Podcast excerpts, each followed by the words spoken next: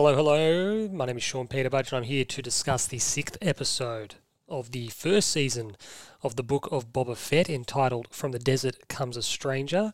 Obviously, we've done this for the last five weeks. We may as well keep it going. We've got two to go. Directed by Dave Filoni, written by Dave Filoni and Jon Favreau. Buckle up, buckle up, because um, this could be a wild ride. Got a lot of thoughts, some good, some bad, some in between, some musings. Um, there's a lot to unpack from this episode, and like I say, a lot of it is worthwhile, uh, and some of it is some of it is is worthy of of criticism, um, certainly discussion, because I'm just not convinced it has a place in the story they should be telling, have promised us that they're telling, need to be telling. That's not to say that it's not worth their telling. A lot of it is fantastic, um, but narrative discipline is sort of the term that comes immediately to mind. And and this is is an extraordinary episode in a number of ways, because um, it's just wall to wall cameos and fan service for the most part. And in the end, the title of the episode, "From the Desert Comes a Stranger," uh, refers to a most unexpected character um, in what is a very up and down, frustrating episode. Um, a bit of a win, to be honest. So it's it's it's a very difficult thing to unpack. I'm going to try to do it now over the next little while. So thank you for listening in. Um, just in terms of the plot, episode six. Uh, begins, we catch up with the Marshal of Mos Pelgo Territories, Cobb Vanth, who we were introduced to in the uh, second season opener of The Mandalorian. Uh, he comes across a small gang of pikes trespassing on his land. As if he needed a red flag, this is a wake up call to Vanth that his band, or, or this band of ne'er do wells, are ferrying the galactic narcotic spice, and he quickly reasons that he doesn't want any of that in his region affecting his people. A short firefight ensues, of course it does, it's a lawless western frontier town, but once it's over, the Marshal, like a growing number on, uh, of those on Tatooine, are left with a feeling of impending dread. Basically, it's because spice never means anything good, you see, and nor do the people who traffic it. Meanwhile, Din Djarin flies to a lush planet where he is met by the cheery chimes of a familiar white and blue R2 unit. It is here that Luke has taken Grogu to reconnect with the Force and begin his own journey to rebuild the Jedi Order. In consult with Ahsoka Tano, Mando must confront his motivations for coming to see Grogu and what he hopes to get out of any such meeting and, more importantly, whether reconnection is the right thing for either party. In much the same way, as Luke's training takes shape, the Jedi Master considers what will become of his and Grogu's relationship, something it seems that all Masters consider when it comes to their apprentices. Meanwhile, on Tatooine, the Pikes are mobilizing for conflict, but so too is Boba Fett and his crew, replete with the Vespa gang, Krrsantan, the uh, Wookiee, and Din Djarin, but they know that their numbers aren't enough to withstand the mighty Pikes in all-out war. Mando says he might be able to wrangle some reinforcements, visiting and calling on Cobb Vanth and his people to aid the fight against the approaching impending tyranny. For, as Vanth now knows, where the Pikes go, there are no free people, and if the fight doesn't involve them now, it eventually will. As everyone finds out, the Pikes won't be happy with what they've got, they'll always want for more. But, as the title suggests, a stranger comes from the desert with a proposition of his own, a man from Boba's past, in the service of his current enemy and pulling no punches. The bounty hunter Cad Bane is the man in question. He has arrived in live action, but as his first involvement struck fear into the hearts of the people of Tatooine, or resolved them to fight back. Elsewhere, the Pike's slow march into Tatooine continues and they make their biggest statement yet. And finally, Mando's gift, gift to Grogu is revealed, but at the same time, Luke too has a gift and a choice for Grogu to make. So, where to start? Where to start? Cad Bane is probably a good place to start, just in terms of getting that uh, out of the way. When you're dealing with Star Wars bounty hunters, you're making a show about Boba Fett, um, you know, one of the great known iconic bounty hunters in the series, this guy has to turn up sooner or later. Uh, he's, he's an infamous iconic bounty hunter during the Clone Wars era and beyond, uh, known for fighting and being able to survive brushes with Jedi. Um, he skirmished in the past with Anakin and Obi Wan on the Clone Wars and obviously held his own and, and survived. Um, I think he also had a battle with um, Quinlan Vos and Obi Wan Kenobi in one of the Clone Wars episodes. Um, he was primarily shown during that era. Um, uh, during the Clone Wars, uh, as well as the most recent spin off of that show, The Bad Batch, where he dueled with, of all people, Fennec Shand, who I'm sure they'll come face to face again. They had a good battle. Um, and, and look, to be honest, during his time in that particular window of Star Wars, the character of Cad Bane came across all the heavy hitters. Came across Jedi Knights, Jedi Masters, came across Darth Sidious, came across Count Dooku, Darth Maul, and even a young Boba Fett himself. Had a little bit to do with him in season two, I believe, of the Clone Wars.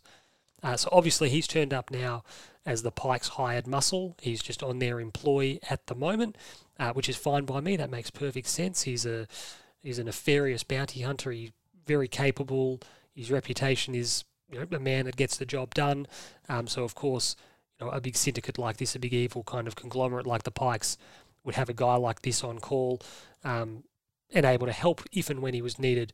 Um, and we're going to talk about some reveals later on. There's there's some in this episode, and there's been some in the past. Spoke about it last week. Finally, it was a reveal done right. I think the Mandalorian's done a done a a pretty uneven kind of job of really satisfying the narrative opportunity and the visual opportunity, you know, and the emotion in a lot of cases of these reveals of these big characters who are either returning to live action or making their debuts in live action, you know, translating over from any one of the various, you know, cartoon series. And with a character like Cad Bane, no, he's not as well known as some of the other ones, but for, for fans of the series, it's cool to see him show up. And then more importantly, it's cool to see that moment done justice. You know, obviously, once you've seen the episode, you know, we've got this um, sequence of events with Cobb Vanth uh, in Mos Pelgo being spoken to by Mando. Mando leaves. Um, and then classic Western setup, this guy walks in from the dust, from the sand in the desert, and just from a distance you kind of go, oh, that's because he's got the wide brimmed hat on, which is his calling card. That's his, you know, fashion item of choice. Uh, some people wear a 5950. He wears a wide brimmed hat. And you kind of went, oh, that's, uh, I reckon that's Cad Bane.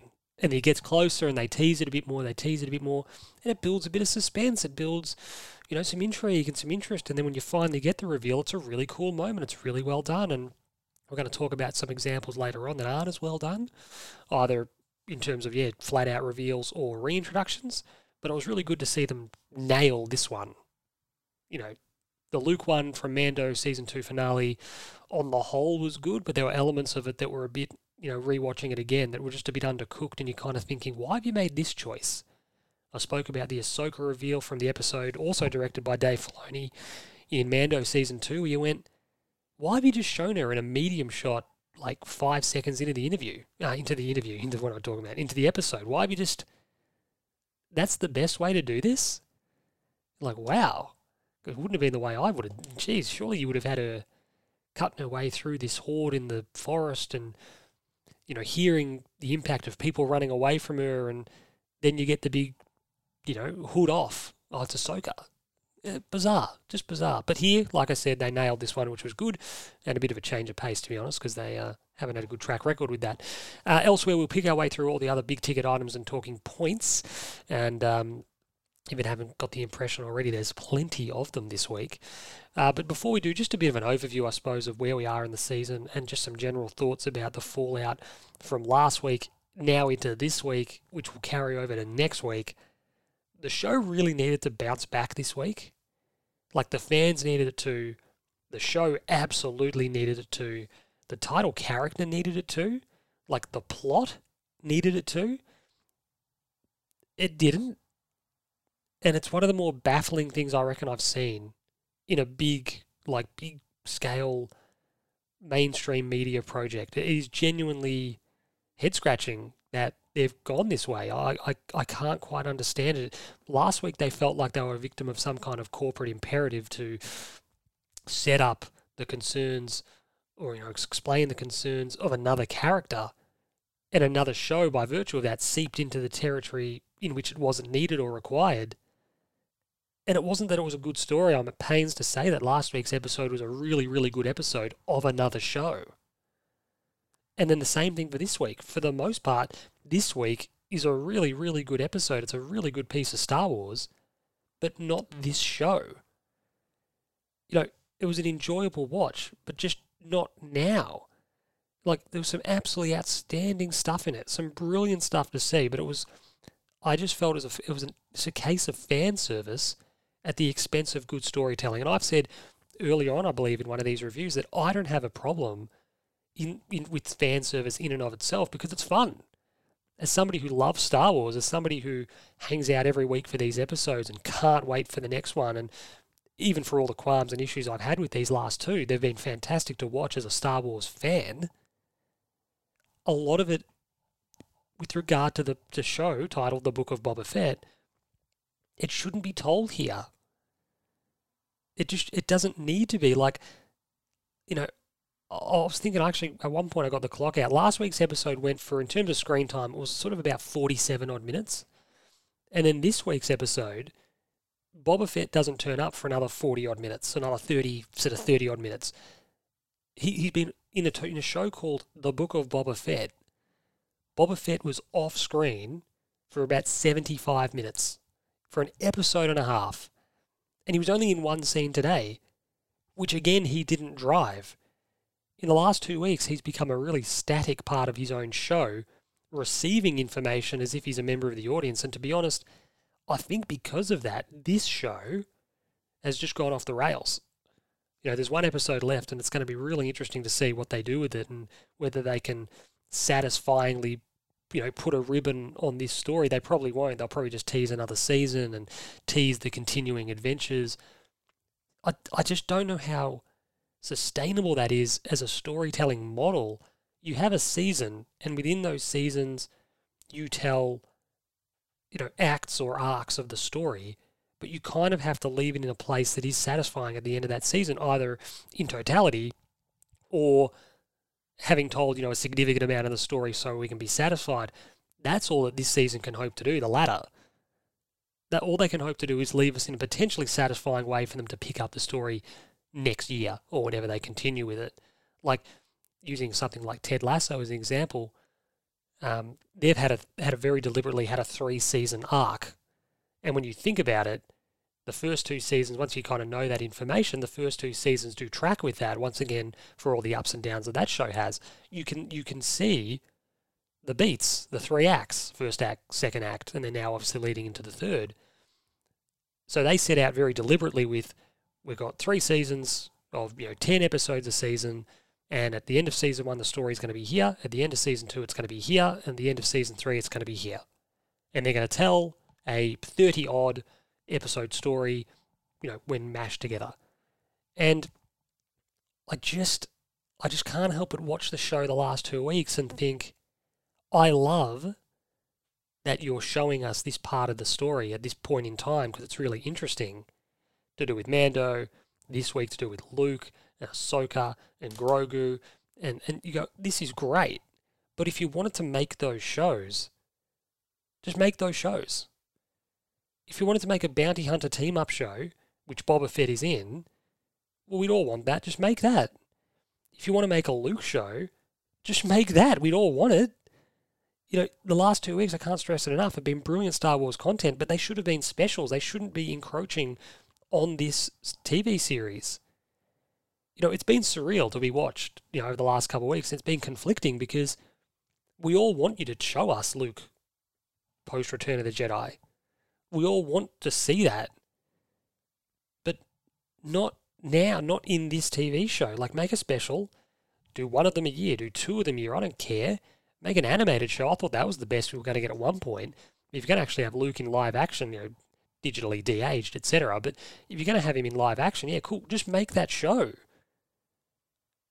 So it's, as I said, I'm just deeply conflicted as a fan about what we've been shown the last couple of weeks because I just don't know what to make of it. I don't know how to rationalize its place in this story with its place in the broader story.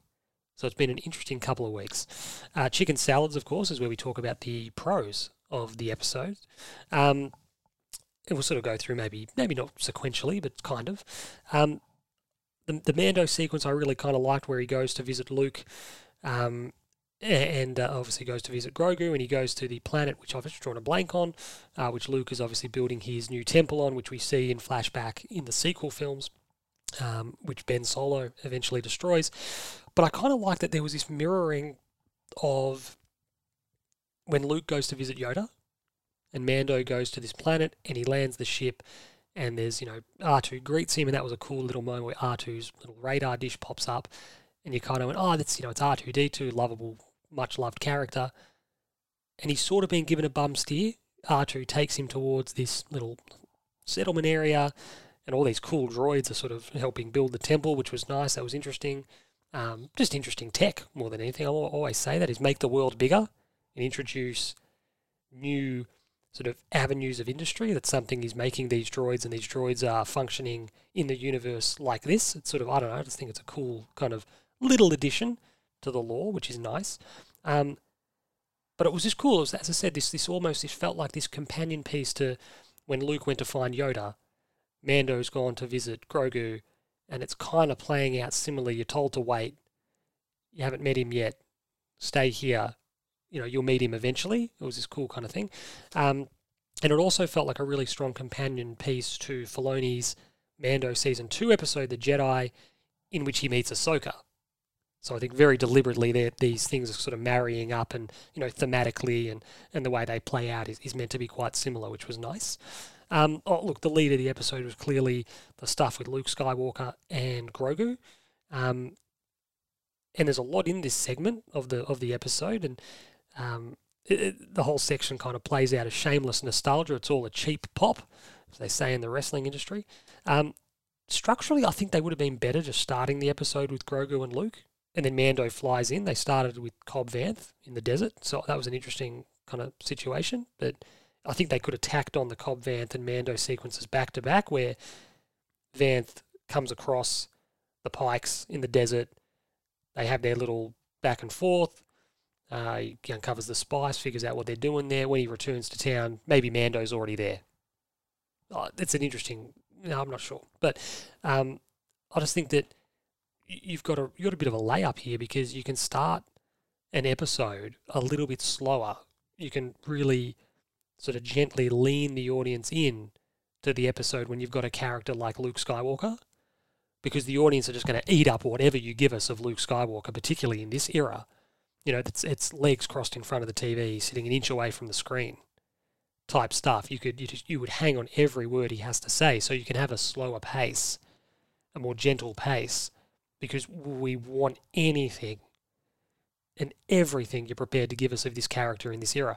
Um, the obviously question is here when they give us Luke like this and, and such an enormous amount of Luke Skywalker like this in this particular episode, the question is are the others coming? Han and Leia and young Ben Solo? That's a question for another time. It's a discussion for another time, but given this series doesn't seem to give a shit about what should be spoken about and when, we can muse about it here. It sort of feels like at at some point they will it feels like at some point, um, yeah, Han and Leia will give their son to Luke to to train because we're, you know, ten odd years if you want to say ten odd years. Well, technically, actually, what is it? Six, five or six years after Return of the Jedi, which was twenty six years before the Force Awakens. So yeah, at the moment we're you know 20, 21 years before the Force Awakens. So Ben Solo is born. Um, so at what point does he come into the to the universe at this stage of his life? You know, so that'll be interesting to watch evolve, whether it's in this show or not. At this rate, who cares? Who knows where they'll put it? Um, I just felt again, speaking of reveals, we spoke about uh, Cad Bane. I don't want to get hung up on it, but when you've got these incredible characters to play with, don't don't undercook their reveals. Even though we've seen Luke in Mando season two, and it was a it was a really fantastic moment. Like they really undersold the Ahsoka one. Now they're just giving away post Return of the Jedi Luke on TV, which is unbelievable. We might speak about that a bit later. But give give us a cool kind of lean in where you're like, holy shit, you're giving us Luke. Because when you show us R2, well, yeah, we know you're giving us Luke. So don't show us R2 to start the episode or start that segment of the episode. Start it with, you know, the, the, the planet. Start it with, you know, shots of the environment, shots of nature, Start it with a voice off screen. Who's it talking to? It's Luke. He's talking to Grogu. Do it. You know, it just feels like when you just tear the band aid off and oh, there he is, just sitting there in a medium shot with his eyes closed. Oh, okay, fair enough. We're not complaining. I like seeing Luke, but build a bit of suspense. Um, I love that they kind of presented him in an appro- uh, like an appropriately kind of stately manner. I think that's a really cool kind of element of his character that he's, like I said, now you know five six years removed from Return of the Jedi. Um, he is he is sort of closer to that sage Jedi Master that he kind of needs to be, um, which is nice to see. Um, I love that they were building the temple. You know, again, you know, this just makes me angry about the sequels. You know, um, and obviously the the one of the narrative thrusts of the episode was suggesting that Grogu would be might be Luke's first student in this new Jedi temple, which is cool. Um, I love when Luke was telling Grogu of Yoda. Um, although Grogu would have been at the temple with Yoda, they would have been there together. So I'm not really sure. Obviously, they're going with this angle that he kind of has this weird post-traumatic amnesia, I guess, and he doesn't remember anything. But um, yeah, he would have weirdly he would have known Luke. He would have known Yoda much longer than Luke did, and Yoda probably would have had or could have possibly had a bit to do with him. But again, that's a little bit of a bugbear of mine that they've gone with this angle that this particular species is, you know, they live to be 900 odd years old, but at the age of 50 odd, he's like an infant. It's a bit, I just, it's a bit weird. I'm not quite sure I like that, but it's what they've gone with. I just think it narratively narrows what they can do with the character is that he's kind of aging in reverse dog years. So yeah, he's 50, but he's actually like not even two years old. Like he's non-verbal. Um, he's drowsy all the time. So it's it's it's it's an interesting concept that I'm I'm not hundred percent really sure that I like, to be honest. And it was an issue I had with when he was introduced, to be honest. That I just thought, yeah, why don't you just say he's like a newborn, like he's four or five?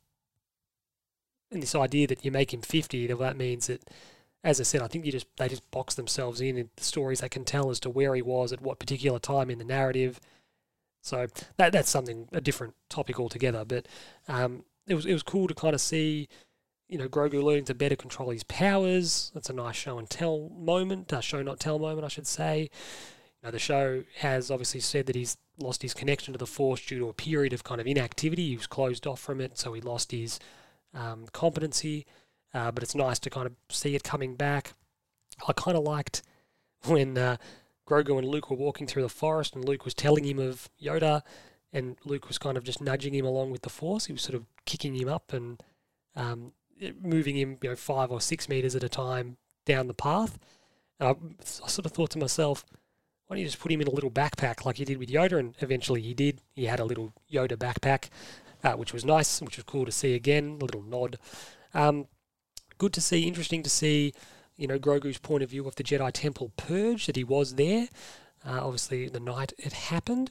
And as well, it'd be interesting to see some more chatter about this, you know, maybe in the morning when I wake up, but it looked like one of the Jedi fighting in front of Grogu and holding off the um, clone trooper horde was Cin Drallig, who, well, I assume it was Cin Drallig, um, is the Jedi, didn't have any speaking you know, dialogue, but uh, he was the Jedi uh, portrayed by fight chore- choreographer Nick Gillard in the prequel. So Nick Gillard was responsible for all the lightsaber choreography, and they gave him a little nod in Revenge of the Sith um, and the video game as well of Revenge of the Sith, the movie and the game. Um, and in the movie, he's shown in a little hologram fighting Anakin, um, which was which was cool. And so to see him in the flashback, probably more than anything, you know, he was sort of the master swordsman within the Order, um, was nice.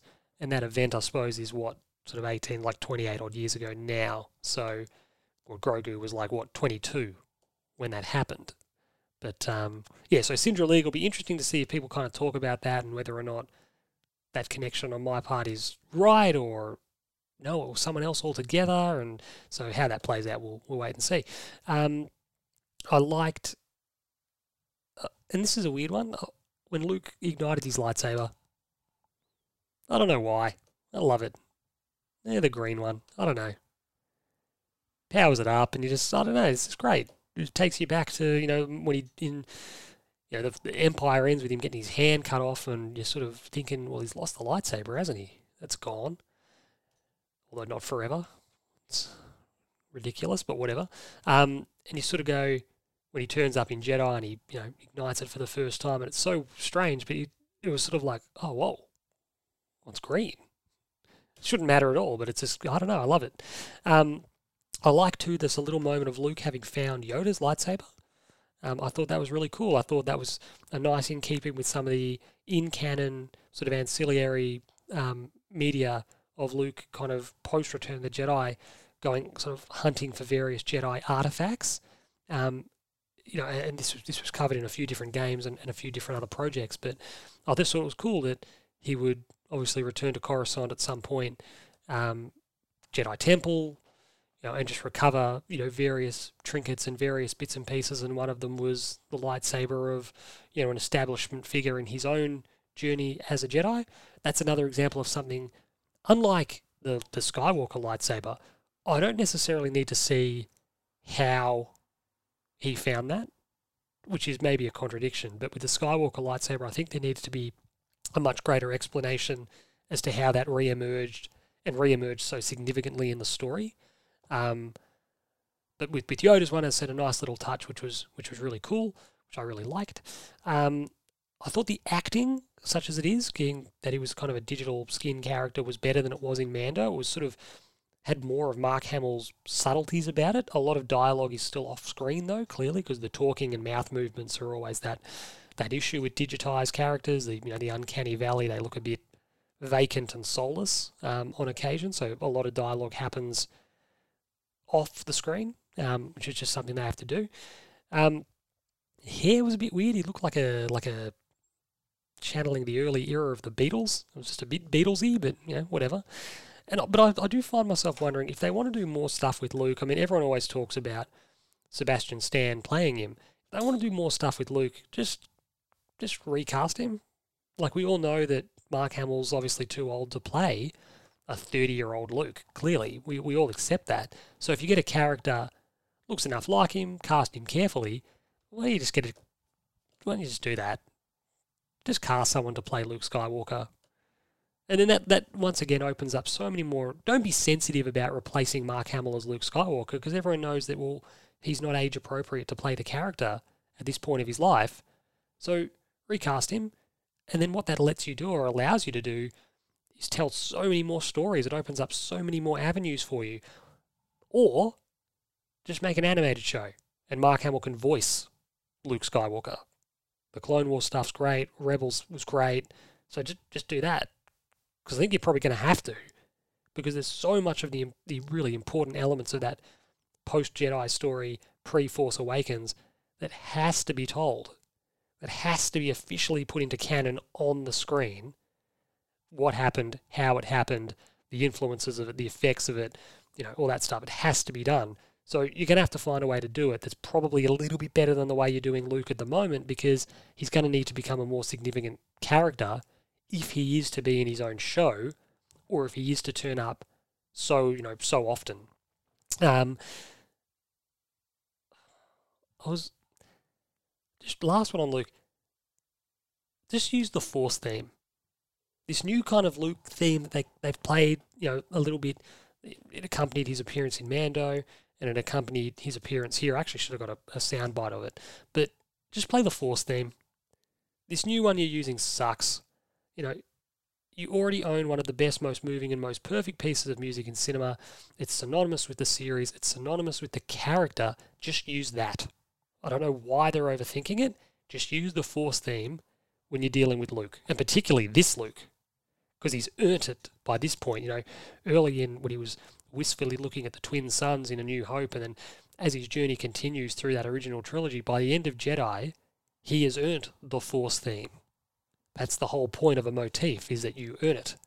And then it becomes yours, and then you play it later on. It's, I'm getting sidetracked. Um, Ahsoka so I love that she's involved as Luke gets things going with his new order. I love that she's almost a bit of a consultant, you know, but how much of a consultant, how often she leaves at the end of the episode, and, you know, will they ever see each other again? Perhaps. Um, they Surely they have to. Though I'm beginning to believe this kind of she she must be dead by the time the sequels roll around. Her how by whatever means in whatever situation, she just can't have been around by the time those sequels roll around. Because she already obviously sat out the events of the original trilogy, having been you know such an enormous figure um, in the lead up to them. So it just seems odd that she would again sit out what happens in the sequel. So that'll be again another interesting watch this space as to how that's addressed, if that's addressed, when it's addressed, because we've we've got this next phase of her life uh, in her own TV series, which is you know coming relatively soon. What that'll tackle, I imagine, there'll be Ezra and Thrawn and Sabine, and it'll be a Rebels sort of sequel more than it is anything that pushes up on the timeline of the of the sequel trilogy themselves. Um, so that'll be that'll be a cool watch this space. Um, I'm going to talk about reveals again. I'm going to have to. I apologize, but I have to do it because why have they burned such a really like a seminal moment between in her character in terms of meeting Luke Skywalker, meeting the son of her master and the guy who redeemed him. This is a really emotionally potent moment that shouldn't happen off screen. It shouldn't be sold short. The idea of Ahsoka meeting Luke and being told that Anakin died in the light, and particularly in light of what we saw um, in Clone Wars, and you know the, the way they tied that that relationship up from that period of time in those last four episodes, which was just beautiful. And then, more importantly, in Rebels, you know that Twilight of the Apprentice and, and those those episodes with with Ahsoka and she's fighting Vader, breathtaking. They're absolutely brilliant. And this idea that that's the last time she sees Anakin, and this heartbreaking moment of recognizing and realizing she might have thought she thought he died, and no, he's become this horribly evil figure. He's been you know transformed um, from the Anakin that she knew into just something else altogether. To have her find out from Anakin's own son that no, he was redeemed would be quite a, a, a beautiful character moment and a really important moment for her. You can't do that justice the way they've done it in tonight's episode. It was just such a missed opportunity that they're going to have to double back around to, and they're going to have to tell in flashback.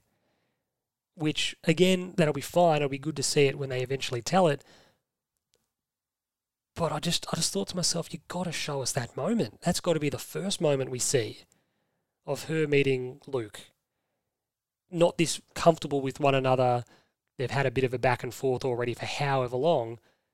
We can't skip that far ahead, and it's just a, a massive issue. Like I use the example of you know, you know just readily giving away Luke now on TV.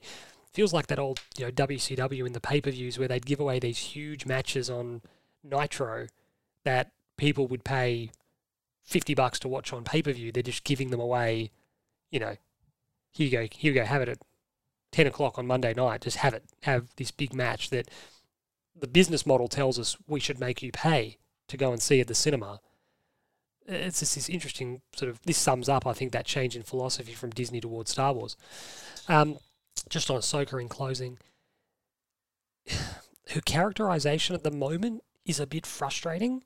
Yes, it's been a while since we saw her in canon, and much would have happened in that time. You know, it's been maybe you just think about it, sort of four or so years before, you know, what is it, four or five kind of years, maybe before A New Hope, and then we're 10 years after that. So it's a long period of time has passed, but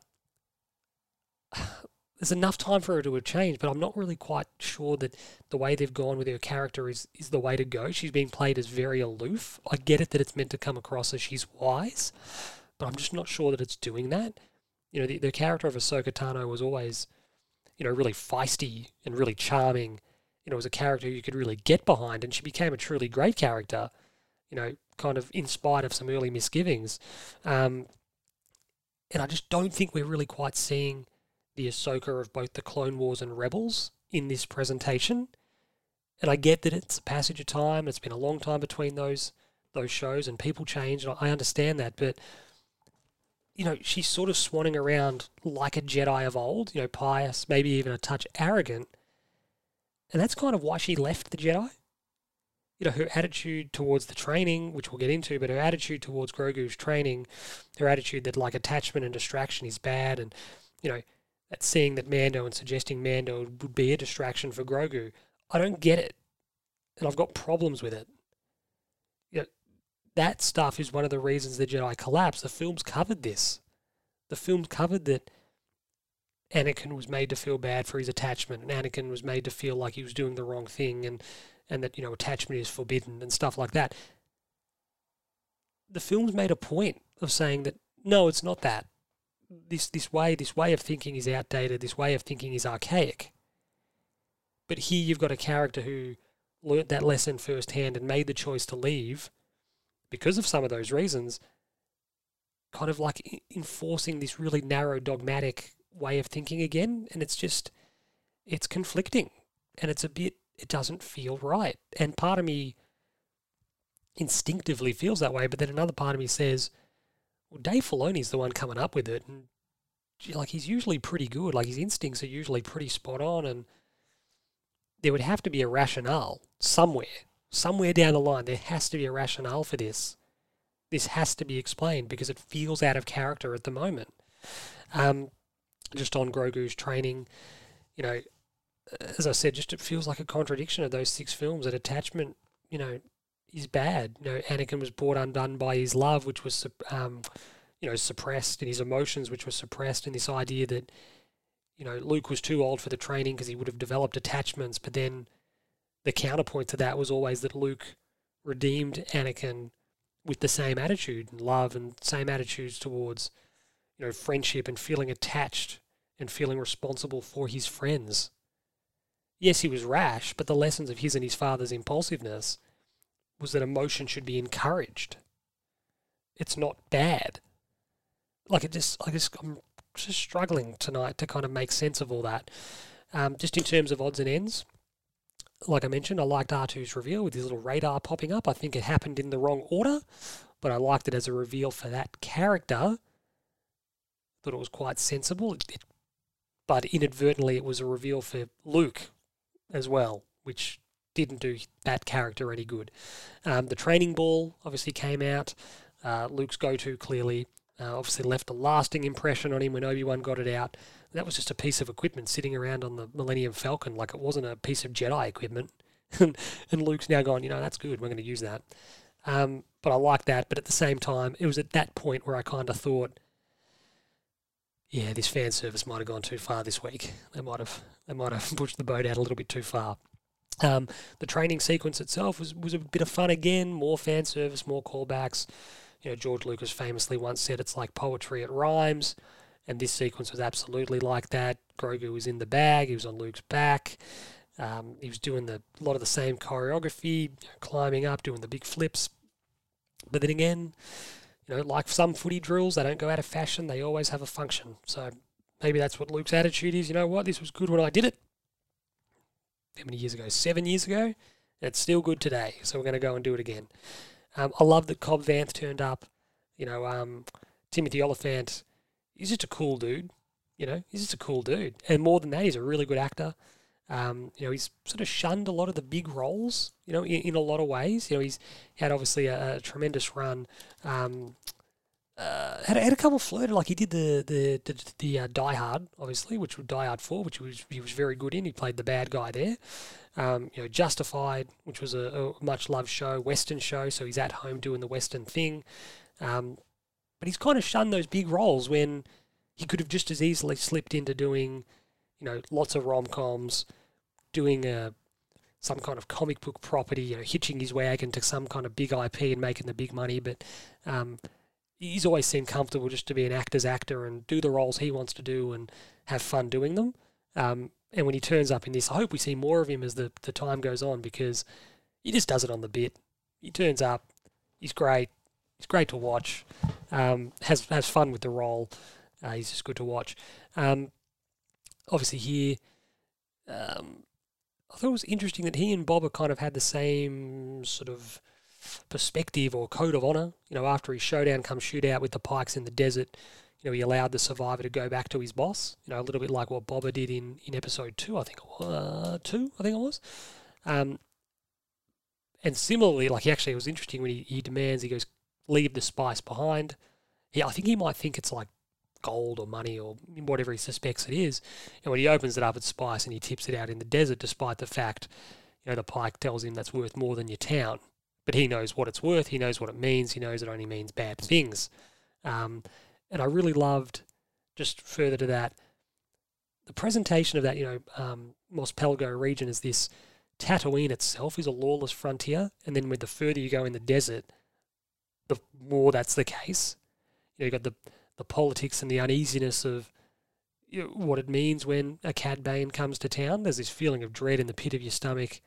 You know, ultimately that the the offer that he's given is a warning, but it's a threat. Um, and they have this cool kind of showdown on Main Street with the townsfolk peering out the windows and through doorways. You know, a classic Western trope. But I love that the the little corner of Tatooine that Cobb Vanth occupies. I love the way it's presented. Uh, I love the classic Western tropes. Um, yeah, and the way that it leans into those sort of the gunslinger rolls in. Is he better than the gunslinger who's already in town? You know, going to put their reputations on the line against one another type thing. Is it going to be a shootout? How's it going to play out? Um, so that was really cool. And then further to that, I sort of mentioned above, you know, I sort of like this little through line that's going through the series too that the threat here is the Pikes, yes, but what's turning people's heads, what's turning people, you know, towards Boba Fett's cause uh, when Boba Fett turns up in the show, um, fleetingly as he does. Is it drugs, like infiltrating the community? They know that the Pikes are, yes, a crime syndicate, but what they're actually going to do is bring narcotics and drugs into the community. It's this kind of really grounded, sort of realistic concern, um, which has been fun to kind of watch play out and develop. And and even though there were only a couple of beats this week, there were some some nice beats and some nice work done in getting that message across. Uh, as for the chicken shits, narrative discipline, I mentioned this earlier, there is an enormous and frankly unacceptable gap in the Star Wars mythology between Return of the Jedi and The Force Awakens. And again, this stuff belongs in its own show. Whether that's animated, whether it's live action, I don't particularly care, but it doesn't belong in a show called The Book of Boba Fett. You can't sideline Boba Fett in a show called The Book of Boba Fett for 75 consecutive minutes across two episodes. And when he does turn up, he doesn't have anything to do. Can't do that. I can't stress it enough that I've loved so much of what they've done, loved it to death. But not here. Like, you've got us hooked on this story, so tell this story. Stop getting sidetracked. Stop, stop, you know, clicking your fingers and say, look over here. Tell that story somewhere else. You're not in any rush. You own the property, make that show, do it justice in its own show. Um, you know, further to that, you know, I'm, I'm the title of the episode was almost a frustration in a weird way as well. I like it, but at the same time, it's just that further telling me that they don't seem don't seem to understand the story that they're telling. It's really weird. You know, you are gonna have Cad Bane turn up, which is cool because it's Cad Bane. You're like, oh, that's interesting. Yeah, cool. Good to see him. You know, he's a cool character. But if you're making a horror film, you don't introduce the killer right before the end of the movie. That doesn't make any sense. And that's what's kind of happening here. Initially, it was, oh, the Hutts. The Hutts are the bad guys. And their big Wookiee friend, he's a threat. No, it's the mayor. The mayor can't be trusted. Oh, no, it's the Pikes. You know them? You remember them? Oh, and here comes Cad Bane. And you're sort of going, yeah. Yeah, maybe if you put more effort into just streamlining the story rather than all these red herrings, it'd be a bit more satisfying to watch the show you're making. I don't know. Maybe that's just me. Um, and then lastly, chicken shit wise, just Boba Fett's utility to the story. Yeah, he can rally people to his cause, and that's really good, but he has to drive the significant moments. Because that's the growth of that character that the, the show was actually doing a good job of building. That that's that was a cool kind of thing that they were in the early episodes really showing us his change in perspective, his change in attitude, and why, and what that was leading to. And then we get to this stage of the season, and he's not really doing anything. He didn't go and get Mando. That was Fennec Shand. He didn't go and get or turn, you know, Cobb Vanth. Didn't get Cobb Vanth interested. That was Mando. He, he's sort of going, you are the title character, so give him these moments. You can't afford for him to be presented as he is getting an awful lot of help, and then further to that, becoming a passenger in his own show. You know, if you don't think he was worth making a show about in isolation, or you'd get sidetracked doing so, don't place him at the center of the show. Have a cartel, have a crew of bounty hunters do a flashback episode covering, you know, what he's been up to, how he got out, all that kind of stuff. Bang for your buck, one episode, bang, done. This is how he got to this point in time. Don't make seven episodes, half of which you're going to spend talking about completely different characters doing completely different things that should be taking place in a completely different show. Weird. Uh, just some odds and ends. Uh, Mando's gift to Grogu was obviously revealed, which was uh, interesting. A little Mithril Bilbo Baggins style chainmail shirt. Um, I don't know why Luke's like you can have one or the other. It seems like it'd be pretty handy to have both the lightsaber and this Beskar chainmail shirt. Seems like it'd be a pretty winning combination if you're fighting someone, getting shot at or stabbed. Um, yeah, I'm sure that'll play out. Well, we didn't see Grogu's decision. We'll wait and see what happens there. Um, you know, on the drug thing, I liked that when the, the story is straightened up, they've done a good job of stressing that the tide is turning in the regions of Tatooine. People are beginning to notice a return to the bad old ways, you know, of five years, six years earlier. You know, and that's a really important narrative beat that is being achieved, but kind of pushed to the same side at the same time. It's it's weird that they're they're kind of achieving this really important narrative beat with almost the bare minimum effort. so I'm not sure if they're intending to do that, but they are accomplishing it. Um, there were a couple of quotes which I really liked uh, for a few different reasons. Uh, Ahsoka Tano tells Mando um, of Grogu training with Luke, there's no place in the galaxy more safe than here with Luke. Yeah, at the moment, at the moment, uh, and they did, they really did Luke dirty, didn't they? Like, how has he become? The, seriously, how did he become that character? I'd, I'd, I'd love to be a fly on the wall, listening to Filoni and Favreau as they write this stuff just going, they'd be shit canning Rian Johnson like you wouldn't believe. They'd be just going, what an idiot. what a dickhead. How could he? Yeah, frustrating. We don't want to talk about that. Um, Luke obviously encouraging Grogu, saying, You're trying too hard. Don't try, do, which is, you know, obviously an appropriation of the message and the lesson that Yoda told Luke himself, which was nice. I really liked that. Um, a powerful quote again from Ahsoka to Luke was that uh, sometimes the student guides the master, you know, which was true of her own relationship with um, with Anakin, um, which was nice. That was a nice little moment. She also remarked to Luke that you know he's so much like his father, which was cool because that's the father, the Anakin that she knew was very very different to the Anakin of the original trilogy, which is important. Um, I like that the, the uh, Jawas were getting around in their sandcrawler with a big krayt dragon head on the top of it, like a big hood ornament. That was pretty cool. And then lastly, the Empire Strikes Back prop known as the Camtono. so this was carried by the Pikes late in the episode uh, to conceal the explosive, which they blow that bar slash casino up. Um, they walk into the, the establishment with it, they place it on the table, they leave. It was obviously an explosive device. It blows the joint up. Um, it's a really quirky Star Wars prop because it was just randomly being carried by a resident of Cloud City during the evacuation in Empire. But in real life, it was an ice cream maker. It was just an unaltered, purchased off the shelf ice cream maker that looked a bit strange and Star Warsy. So it was inserted into the film. They didn't paint it, they didn't alter the prop at all. So there was just this one guy fleeing the Empire with an ice cream maker. He was like, fuck, I've got to get out of here. Didn't take anything else, didn't take any of his other belongings, pictures, anything, but this ice cream maker. So it's sort of taken on a life of its own in the fan community and has sort of since been properly explained. It's kind of been um, given a real explanation as this is what the item is. It's it's kind of like a like a safe, like a, a handheld, you know, um, you can carry around like a yeah like a safe. So you can put valuables in it. It was in Mando, obviously. Um, the the Beskar Beskar blocks from the client, played by oh, what was his name? I'm just trying to blank the German guy. I was going to say Wolfgang Petersen. It was absolutely not Wolfgang Petersen. I'd have to look this up because I've just drawn a huge blank on the guy's name. Director. German man. Director, played by.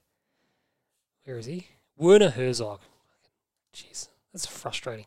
Not even there. Um, yeah, so Werner Herzog obviously had one. Jon Favreau's spoken about it before. He just likes it. It's just a bit of fun. You know, the, the fans who get the joke get the joke uh, and have a bit of a laugh uh, because of it. So, overall, in closing, a frustrating episode to assess because the good, while very, very good, great, in fact, has a questionable place in this story. I don't want to labour the point. The good is great, but doesn't belong here. So, as a piece of Star Wars content, it's a really strong, like it's an A minus. But as an episode of a TV show called The Book of Boba Fett, it's like a D. Even more so, it's probably maybe even worse than that because next week's the finale and we've spent the last two weeks, you know, spinning the wheels. So, really strange, really hard to dissect. Loved so much of it, frustrated by so much more. Um, really strange episode. So that wraps up the review of episode six of the book, of Boba Fett. From the desert comes a stranger. Um, so much to unpack, so much to talk about, so much to muse over, so much to sleep on. Um, do get in touch if you've been watching the show again. I'd love to hear your thoughts. As always, where do you think we'll wrap up? Where do you think we'll um, end up come this time next week? Uh, but thanks for your time, obviously, for listening in to this. We look forward to doing it all again in seven days' time. Goodbye.